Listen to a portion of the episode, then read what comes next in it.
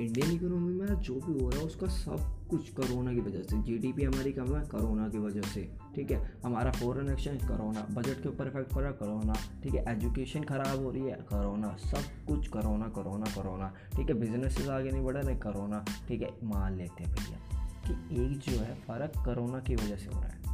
ठीक है लॉकडाउन हुआ, कहीं ना कहीं पे हमारी इकोनॉमी के ऊपर फ़र्क पड़ेगा। मैं मानता हूँ इस चीज़ को। बट सब कुछ करोना छोड़ना है, कहीं ना कहीं पे हमारी स्ट्रेटजीज कहीं ना कहीं पे हमारी पॉलिसीज़ वो भी तो मैटर करती है। आप लेके आए जीएसटी जीएसटी की वजह से हुआ क्या? जीएसटी की वजह से छोटे छोटे बिजनेसेस थे, वो ख़त्म हो गए। उनको समझ ही नहीं आया जीडीपी अब वहीं पे देखो एजुकेशन के अंदर हमारा टोटल जो बजट है टोटल बजट का तीन परसेंट एजुकेशन के अंदर जाता है। और जीएसटी लग रही है एजुकेशन वाले कोर्स पर बुक्स पे कोर्सेज पे अट्ठारह परसेंट वाह। अट्ठारह परसेंट की जीएसटी लग रही है, वो भी एजुकेशन वाली चीज़ों पे। मतलब एजुकेशन को भी धंधा बना लिया। कई सारी ऐसे वो नहीं थी मतलब वेब सीरीज़ होती है तो हाँ बताते बताते कुछ पॉलिटिशियंस होते हैं, ठीक है? वो कहते हैं कि ना एजुकेशन से बड़ा कोई धंधा नहीं है।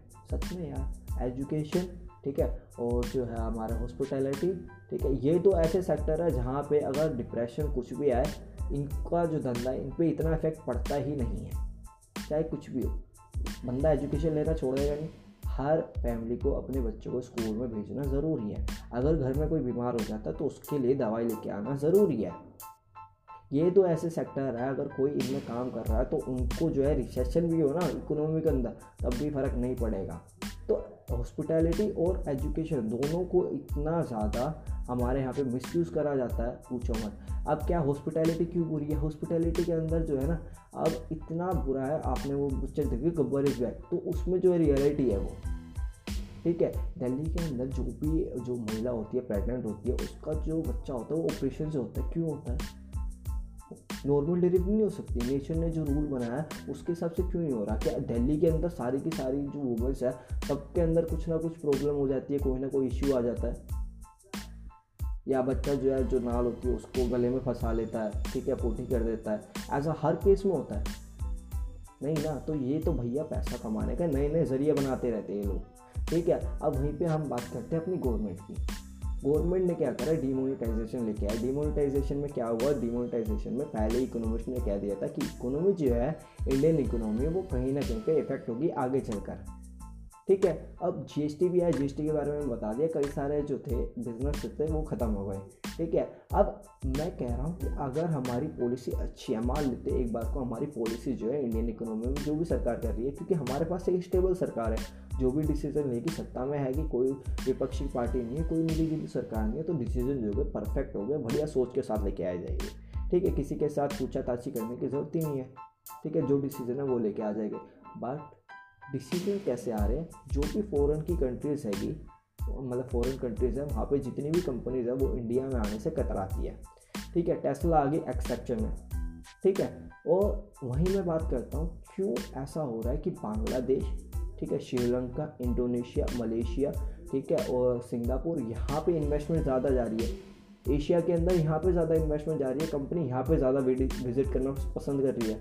क्यों? क्योंकि वहाँ कोई, वहाँ की जो है ना पॉलिसीज़ काफ़ी अच्छी है। ठीक है? गवर्नमेंट जो है सपोर्ट करती है बाहर की कंपनीज़ को कि आप आओ हमारे देश के अंदर और जो है अपना सेटअप करो। अपना जो है अगर आप बिज़नेस बड़ा करना चाहते हो, उसका ग्रो करो। ठीक है? अब सिंगापुर जो है, सिंगापुर में ट्रांसपोर्ट ऐसा कर दिया, वहाँ पे जो है कारों को इतना ज़्यादा टैक्सेस लगाया जाता है कि बंदा जो है ना सामने वाला कार चलाना ही बंद कर दे। वो कहेगा, भाई, मैं पब्लिक ट्रांसपोर्ट से चला जाऊँगा। इंडिया के अंदर कारों को और ज़्यादा बुलाया जाता है कि भैया आओ मैन्युफैक्चरिंग करो हमारे अंदर और कारों को बढ़ाओ। सिंगापुर में उल्टा करा जाता है। सिंगापुर में ना जो दिमाग ये लगा जाता है, एक कार के अंदर बैठेंगे चार से पाँच बंदे, दो कार होगी, दो कार की जगह एक बस ले लेगी, बस के अंदर आ जाएगा छत्तीस बंदे। अगर कार को भी मालूम चार चार, आठ, ज़्यादा से ज़्यादा दस बंदे, छत्तीस और दस, कितना ज़्यादा फ़र्क पड़ जाता है? अगर एक बस छत्तीस बंदों की कैपेसिटी रही है कुछ नीचे, कुछ ऊपर, दो सीटिंग होती है ना, वो वाली बस है और सिंगापुर देखो भाई, बहुत अमीर है। सिंगापुर जो है, तीन ऐसी कंट्रीज़ है कि सिंगापुर सिंगापुर तीन ऐसी कंट्रीज़ में होती है जहाँ पे सबसे ज़्यादा बिज़नेस कॉन्फ्रेंसेस करी जाती है। सिंगापुर उन तीन कंट्रीज़ में से एक है जापान भी उनमें से एक है आई थिंक और शायद न्यूयॉर्क भी है। बट सिंगापुर हैगी ठीक है, सिंगापुर में सिंगापुर में बहुत बढ़िया सेटअप कर रखा है और सिंगापुर की जो बिल्डिंग्स आप देखोगे ना, बहुत ही ज़्यादा कमाल किया अगर मेरा आगे चल के ना कोई एपिसोड हुआ सिंगापुर के ऊपर, मैं सब कुछ बताऊँगा। सिंगापुर क्यों इतना अमेजिंग है? ठीक है, सिंगापुर ने अब क्या करा, उन्होंने क्या करा कि भैया तू नहीं जाएगा कार के अंदर। हम देखे तेरे को पब्लिक बस ए सी फुल लगा के एकदम फ़र्स्ट क्लास रिज़र्व जो होगी तुम्हारी सीट होगी, कोई भीड़ भड़क का नहीं होगा। आराम से सीट पे बैठ बैठ के जाना। पहले ही अपनी टिकट बुक कर लो, कुछ कर लो, जो करना वो कर लो। बहुत ही बढ़िया सुविधा कर रखी है। बट इंडिया में क्या होता है इंडिया में बोल रहे हैं, भाई कार की कंपनीज़ को लेके आओ। वहीं पे ओला ओला ओला जो है हमारा ओला उबर शायद दोनों में से कोई एक हैगा वहाँ पे जो है केरला की साइड पे साउथ हमारे साउथ इंडिया में एक जो है बहुत बड़ी फैक्ट्री लगाने वाला है, जो कि होगी सस्ती व्हीकल्स जो कि इलेक्ट्रिक व्हीकल्स होगी, उनको लेकर पहले स्कूटी बनेगी, उसके बाद कार्स बनेगी। तो उनका एस्टिमेशन बहुत ज़्यादा है कि वहाँ पे जो है ना हम ऐसी ऐसी चीज़ें बनाएँगे। तो इतना पुअर मैनेजमेंट है हमारे यहाँ का मत पूछो मत। कुछ भी हो रहा है, कुछ भी कर रहे हैं, ठीक है? अभी क्या हुआ? जो हमारी दिल्ली सरकार है, इन्होंने क्या करा? पॉलिसी लेके आ गए, कहने लगे कि ना है, अब जो है ना 25 साल से जो ड्रिंकिंग एज है 25 साल से घटा के 21 साल कर दी जाएगी। उनको क्या पता भाई 19 साल का लड़का दारू पीने लग जाता है।